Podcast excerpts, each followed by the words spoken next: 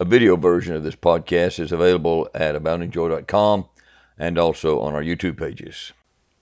Hey, my name's Steve Hall, and I want to thank you for joining our Bible study today. Before we get into today's Bible study, I would like to invite you to come to check out our Standing Firm Bible study class in person. We're at Fairview Baptist Tabernacle in Sweetwater, Tennessee. We meet in the downstairs fellowship hall of the auditorium building at 10:15 a.m. on Sunday mornings, immediately after the nine o'clock worship service. Here's a little map for you. See the little red lines? Notice if you're in the auditorium, just follow those red arrows. If you're in the back, go straight down that hallway behind you to the stairwell. If you're near the front of the auditorium, you can go out the left door, and I mean left as you're sitting in the auditorium looking toward the pulpit and the choir, go to your left, go out that door, all the way down to the end of the hall, keep to your left, all the way down to the stairwell, and then turn right and go down the stairwell. We meet in the fellowship hall around the tables near the kitchen downstairs. If you have trouble with stairs, there are men driving golf carts near the entrance to the auditorium building at the crossover there who will be glad to give you a ride to a door that enters the building on our level, so you won't have to do any steps at all. We're a coeducational class, men and women both invited. We're for all ages, doesn't matter how old or how young. Children and youth are certainly welcome, but some children and youth actually prefer to go to the children and youth classes, which meet at the same time we meet, more on their level. Dress totally casual, Class members are certainly encouraged to participate in the Bible study, ask questions, engage in conversation. But listen, if you happen to be kind of shy, we promise we're not going to embarrass you. We're not going to ask you to read. We're not going to ask you to pray. We're not going to ask you any specific questions directed to you. It isn't unusual for class members who are kind of shy just to not say anything at all once class gets started. So that's your choice. So I'm just saying, please don't feel intimidated if you happen to be the shy type. I know sometimes the first meeting is kind of tough for the shy people. But there's never been a time when it's been more important for God's people to meet in small Bible study fellowship groups in order to encourage each other. We, we've got to stand firm in His truth. We've got to stand firm on His Word. These are very confusing days we're living in. You know that. So we'd love for you to join us and just see for yourself what God's doing in our class. If you'd like more information, Go to aboundingjoy.com. There's the web address right there on the screen. You can click on the Standing Firm Bible Class menu item when you get there. You may want to hit pause right now or do a screen save to get make sure you get the spelling right, but you can learn more information about us there. Now here's today's Bible study. I hope and pray it helps you grow stronger in our Lord Jesus Christ and in your knowledge of His Word and of His will for your life. Hey guys, thanks for joining me in Bible study again today. We've come this morning to Romans chapter 6 verse 11. Chapter 6 verse 11. There's a fascinating fact that we learn as we reach Romans chapter 6 verse 11 or as we become aware of. And that's this. When we read the book of Romans carefully, one verse at a time, beginning in chapter 1 verse 1, looking our way through the book, and as we read, we're watching for God's instructions for us, looking for God to tell us what we're supposed to do, looking for commands from our Lord. We read all the way through chapter 1 and chapter 2 and chapter 3 and chapter 4 and chapter 5 and down through verse 10 of chapter 6. And you know how many commands we found to this point? I'm sure you guessed it, not a single one. There may be some implied commands that we can draw out of it, but what we've been reading in the first part of Romans up through chapter 6, verse 10 is just sheer truth. God's been using Paul to give us truth, factual information, pure Bible doctrine. And then finally we come to verse 11 of chapter 6 and God begins to tell us what we need to do about that truth. Now, there's a lesson for us here, and the lesson is this.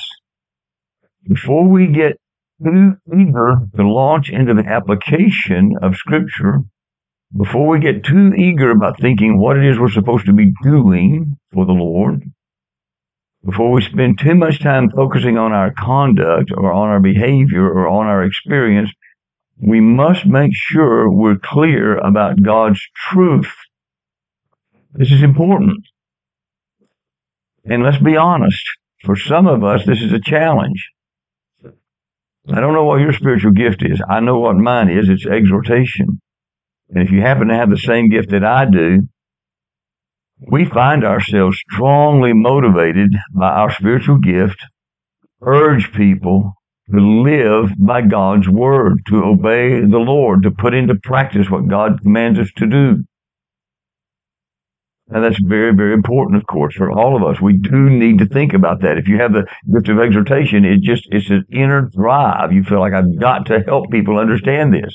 And of course, you remember the book of James, the letter of James. James warned us of the danger of people who listened to God's word but didn't keep it, didn't live it. Remember that verse? Prove yourselves doers of the word, he said, not merely hearers who delude themselves. If we listen to God's word and walk away and don't live it, we've got a big, big problem. We don't really know Him, do we? We've got to be certain that we're doing the Word of God. But guys, we need to make sure it really is the Word of God, that we're not just doing somebody else's opinion of the Word might be. You understand? We've got to be really careful here as we try to discern these things. You've heard me say many, many times, we've got to find God's balance here. Well, here's another place. We need to find God's balance. For example, it's easy for a teacher or a preacher to start telling people things they feel like they ought to be doing. And it's easy for some of them to not have put many of us on a guilt trip. Tell us what we need to be doing and make us feel really, really guilty if we're not doing it. But we need to remember God says, prove all things, hold fast that which is good. We need to be very discerning here. That's what I'm talking about We've got to keep in mind that there can be many different applications of God's commands. We need to learn to prayerfully consider how God may want us to apply His specific command to our own lives. And, and listen, guys, we need to be careful here. We got to be really honest with God.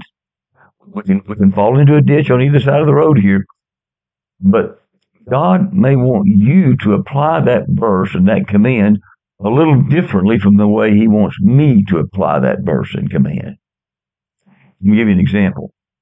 You, you know, I'm sure God commands us, Hebrews, not to forsake the assembling of ourselves together.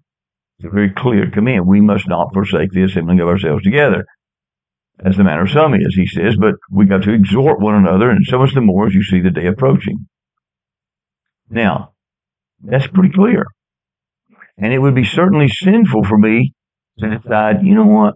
I think I can live the Christian life on my own. I think it can just be me and the Lord. We'll be fine.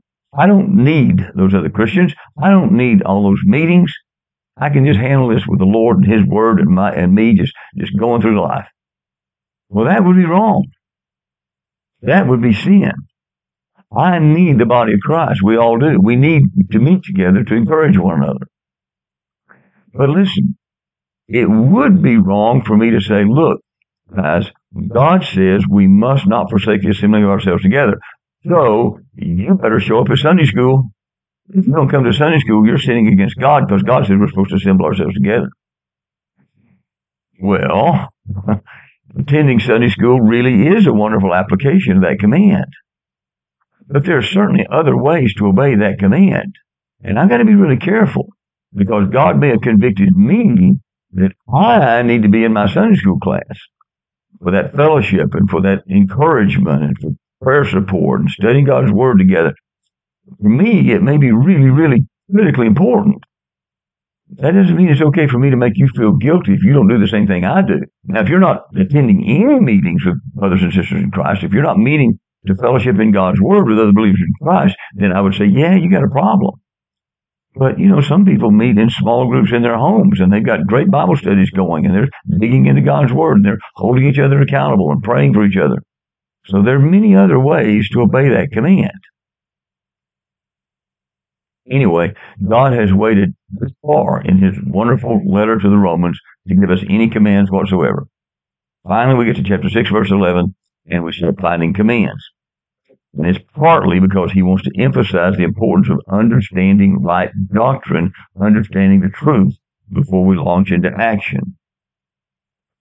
Right doctrine, correct doctrine, will always lead us to right living if we're, if we're listening to God. When our lifestyle grows out of an understanding true biblical doctrine, then we are much more likely to be steadfast, to persevere, not quit, stay in the battle until God finally calls us home. So, if and when Bible teachers or preachers come along and say, you need to do this, and you need to do this, and you need to be doing this, and you need to do this, we may be tempted to say, wow, he's pretty authoritative. He's speaking with authority. He sounds convincing. He must be right. I better do it. But if our decision is just based on his instructions as a preacher or a teacher and not based on solid biblical basis, we will soon find ourselves growing weary of it and quit. And maybe rightly so. God may want that teacher or that preacher to do a certain thing that he doesn't want you to do. He may have a different way for you to obey the same command. You understand my point? Because if we're just doing something because somebody else is doing it or telling me I ought to do it, and that's that's the basis of my reason for doing it, there'll come a point where I'll ask myself, why am I doing this? And I won't have a good solid biblical answer. I won't remember what God said. So before we launch into the application, we've got to be thoroughly grounded in God's truth. And then we'll be much more likely to persevere to the end. But let's read these verses again one more time. We've read this passage several times in recent weeks and months, but it's good to hear God's word again and again and again and let it sink into our hearts and minds. And then as we learn to live by this word, we've got to make sure we understand this word. So back in chapter 5, verse 20, he says, The law came in that the transgression might increase. But where sin increased, grace abounded all the more that as sin reigned in death, even so grace might reign through righteousness to eternal life through Jesus Christ our Lord. What shall we say then? Are we to continue in sin that grace might increase? May it never be. How shall we who died to sin still live in it? Or do you not know that all of us who have been baptized into Christ Jesus have been baptized into his death? Therefore we have been buried with him through baptism into death, in order that as Christ was raised from the dead through the glory of the Father, so we too might walk in newness of life. For if we become united with him in the likeness of his death, certainly we shall also be in the likeness of his resurrection. Knowing this, that our old self was crucified with him, that our body of sin might be rendered powerless, that we should no longer be slaves to sin. For he who has died is freed from sin. Now, if we have died with Christ, we believe that we shall also live with him, knowing that Christ, having been raised from the dead, is never to die again. Death no longer is master over him. For the death that he died, he died to sin once for all, but the life that he lives, he lives to God. Even so, consider yourselves to be dead to sin, but alive to God in Christ Jesus. So let's consider this context one more time. Make sure it's all in our minds here as we get to chapter 6, verse 11. Back in chapter 5, verse 20, he said the law came in that the transgression might increase, but where sin increased, grace abounded all the more. And he knew that would be misinterpreted by some people. And they would think, well, if that's the case, why shouldn't I just continue in sin that grace might increase? Guys, that attitude is still very common in churches today. There are multitudes of people calling themselves Christians, and, and they're, they're trying to live by the false doctrine that was implied by that question in verse 1. They join the church. They say with their lips, they're trusting Jesus. They got baptized. They say they want to live for Jesus. But their lives show no fruit of repentance. They're continuing in sin. They're excusing sin. They're saying in their case it's different. They're rationalizing. They're clinging to a false hope that often goes something like this. Well, I know I'm saved. I prayed the prayer, right? And, and, I, and I prayed, I prayed the prayer. I went forward. I got baptized. And, and after all, once saved, always saved, right? And God's grace is greater than all my sin, right? So my sin is not that big a deal. They're making the same mistake that Paul's warning us about here. They take this precious truth from God's word, they twist it and abuse it and use it to excuse sin, rationalize sin. If they were truly saved, they would be getting victory over sin, not excusing it, rationalizing it, explaining it away, and just living in it. But we've got a crafty enemy, Satan, and he's an expert at taking a beautiful, precious truth from God and perverting it.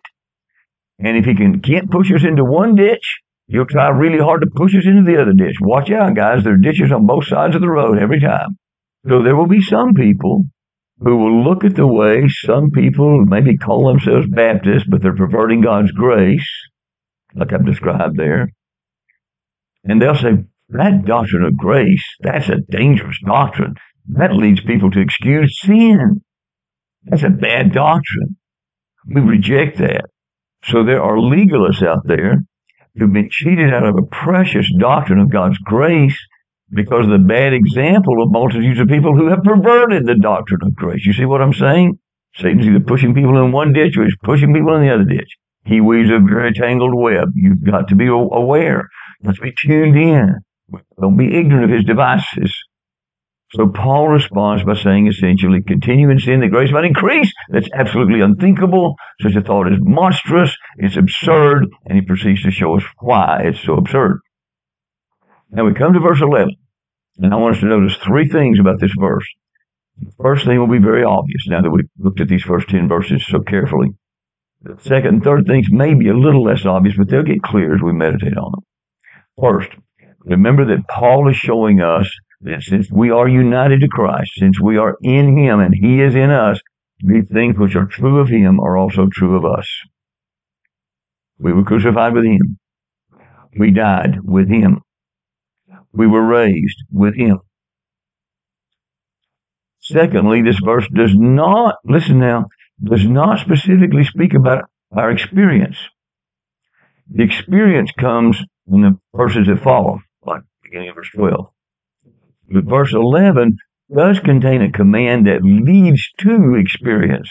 But in this verse that we're looking at right now, verse 11, he's not referring to any experience we may have had. He's not talking about our experience here.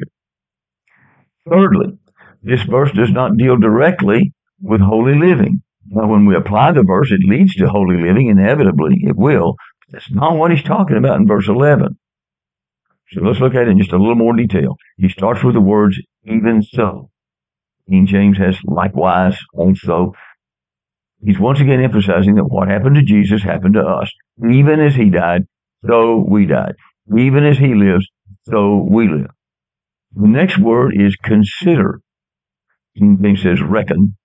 The meaning of this word is to simply regard something as being true, or maybe to conclude, or to draw the deduction, or to realize the truth, to meditate on the truth, to consider it.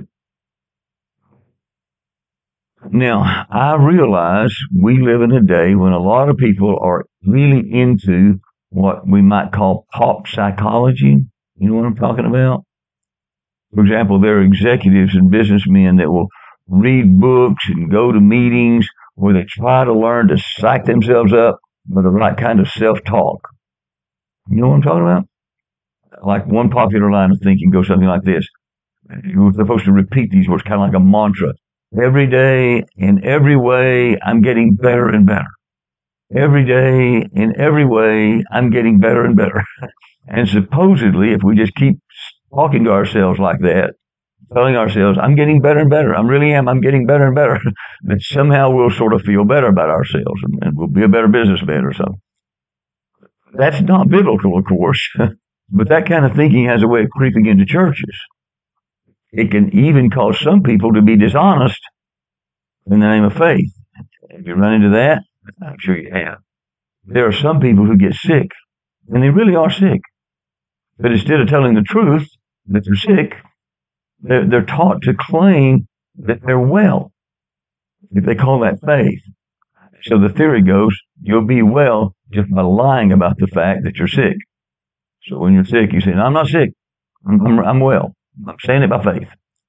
They, they call that faith. That's not biblical faith, but that's what they're calling it. many years ago, the Christian Science movement started this stuff. That was a cult. It was neither Christian nor science, but they call themselves Christian Science. but it made that kind of thinking a big part of their teaching. I read one time about a woman who was into Christian Science, and and her car sadly got run, got hit by a train at a railroad crossing, and it severed her legs. And when the help arrived to try to help her, she kept saying, "Leave me alone. There's nothing wrong with me." Her legs were cut off, but she was trying to think positively. God didn't say think positively. He says think biblically. yeah, yeah. Forget that positive and negative stuff. Think biblically, truth and falsehood. In our day, the name it and claim it preachers, they do this. The word of faith preachers, they do this. Prosperity preachers, they often teach the same kind of thing. This is the way Satan commonly works. He takes God's precious truth and he just twists it a little bit and it becomes a horrible lie. And a lot of people eat it up. As always, on the other side of the straight and narrow, there's a, there's another ditch. there's a ditch on both sides. So there were some people who just live in unbelief and faithlessness because they're afraid of looking like name it and claim it people. They said, boy, I don't want to go into that ditch. So they just don't walk in faith at all. I know I'm not trying to go too far with this, but I heard a dear, sweet Christian not too long ago who had been very ill, but who had now been healed. She was in full health now. Say something like this. All that time, I never asked God to heal me while I was sick. I just asked for God's will to be done. Now, I'm sure that's her way of trying to be humble. Now, of course, it's very important for us to have that attitude that we want God's will to be done. That ought to be the primary prayer request for all of us all the time. We want God's will to be done, but that's not all we ask for. We try to discern what His will is, and we try to pray according to Scripture the best we know how for His will to be done, but we pray specifically too. Remember what Paul wrote to the Philippians? Don't be anxious about anything. Don't be worried. But in everything by prayer and supplication with thanksgiving, listen to this now. Let your request be made known to God. That's a command. So it, we shouldn't say, Lord, I'm not going to have any requests. I just want your will to be done. No, we have requests. That's God engineered us pray and make our requests known to Him, and He commands us to do that. Now, sometimes because we're fallen and because we're weak and because we don't see like God sees, sometimes we don't pray correctly. We pray the wrong way. God says, no, I'm not going to do that. And that's fine because we want His will to be done, but we do the best we can to pray specifically. Jesus says an example in the Garden of Gethsemane. You remember when He prayed there? He said, Father, if you're willing, remove this cup from me. Nevertheless, not my will, but yours be done. Now think about that. Didn't Jesus know he was going to drink that cup for us, the cup of God's wrath? Yes, he did. That's why he came.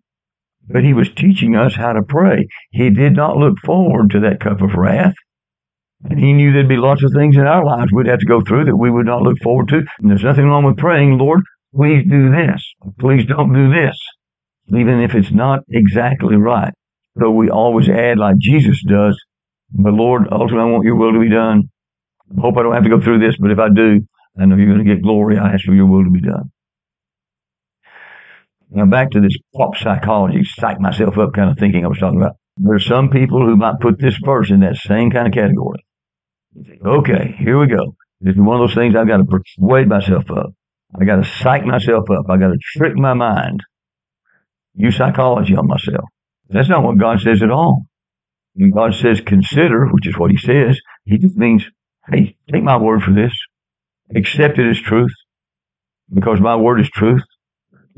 Understand it's true. Accept it. Accept the conclusions of this truth. And then meditate on it. You don't have to trick yourself. You don't have to psych yourself up. Just believe me. Notice the next word after the word consider is yourselves. It's talking about us. It's talking about our essential being, who we are, the real me, the inner man. So he's been teaching me that I, the real me, was once in Adam. Now I'm no longer in Adam. I'm in Christ. I'm a new creature. Most fundamentally, I'm a spirit being with a mind and a will and emotions, and I'm living in a body of flesh. Me. He's talking about the real me here. I need to do this. now look at the last three words of the verse. In Christ Jesus. The King James has the word through Christ Jesus. through Christ Jesus. It's not a good translation. The Greek word really is in. And now we can see why it was so important for us back in chapter 5, verse 10. You remember we talked about this some time ago, how important it was to get that preposition right there. Let's look at that verse again. If while we were enemies, we were reconciled to God through the death of his son, much more having been reconciled, we shall be saved. And most translations say by his life. New American Standard says that by his life.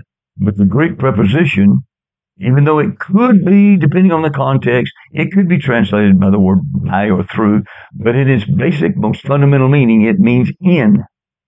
And the word in fits the context here when we read this whole passage together. We are in Christ Jesus. We are saved in His life. We're united to Him. We're one with Him. He's the head. We're the body. He's the vine. We're the branches. Now, what are we to consider ourselves to be in Christ Jesus? What are we to realize is true about the real person we are at the core of our being because we are in Christ Jesus, because we're one with Him? Well, first we're to realize we're dead to sin. Remember, He's not saying you need to quit sinning here. Of course we need to quit sinning. It's just not what He's saying here, not here.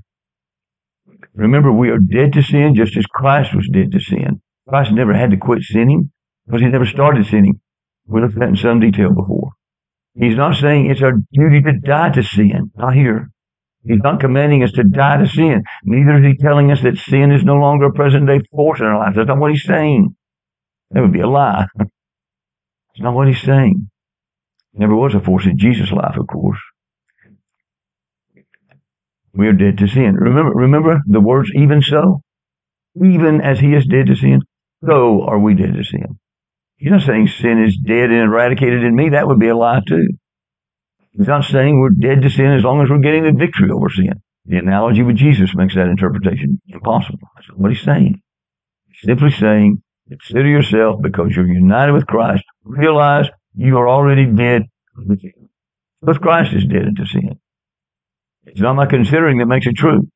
It's true because it was accomplished for me when Christ died in my place on the cross. This verse isn't telling me to accomplish anything. This verse is telling me to realize what has already been accomplished for me by Jesus Christ. It tells me that just as Jesus Christ once submitted himself to the realm of sin and darkness and death, he came and submitted himself to it.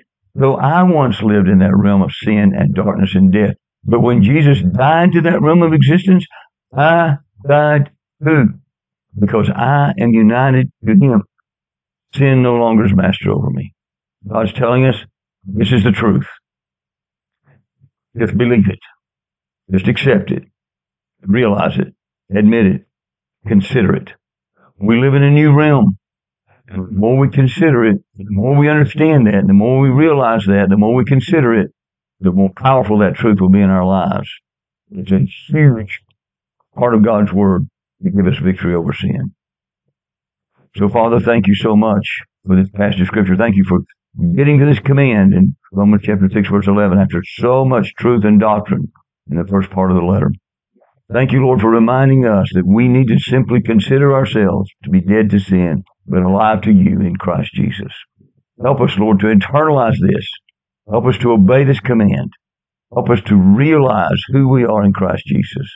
Help us to understand it so well that when Satan comes along and starts tempting us and trying to move us away from your truth, that we'll be so settled and so firm that we will simply drive him off by the power of your word through the blood and name of Jesus and, and, and focus on your truth and stand on your truth and be so settled in your truth that Satan can't budge us.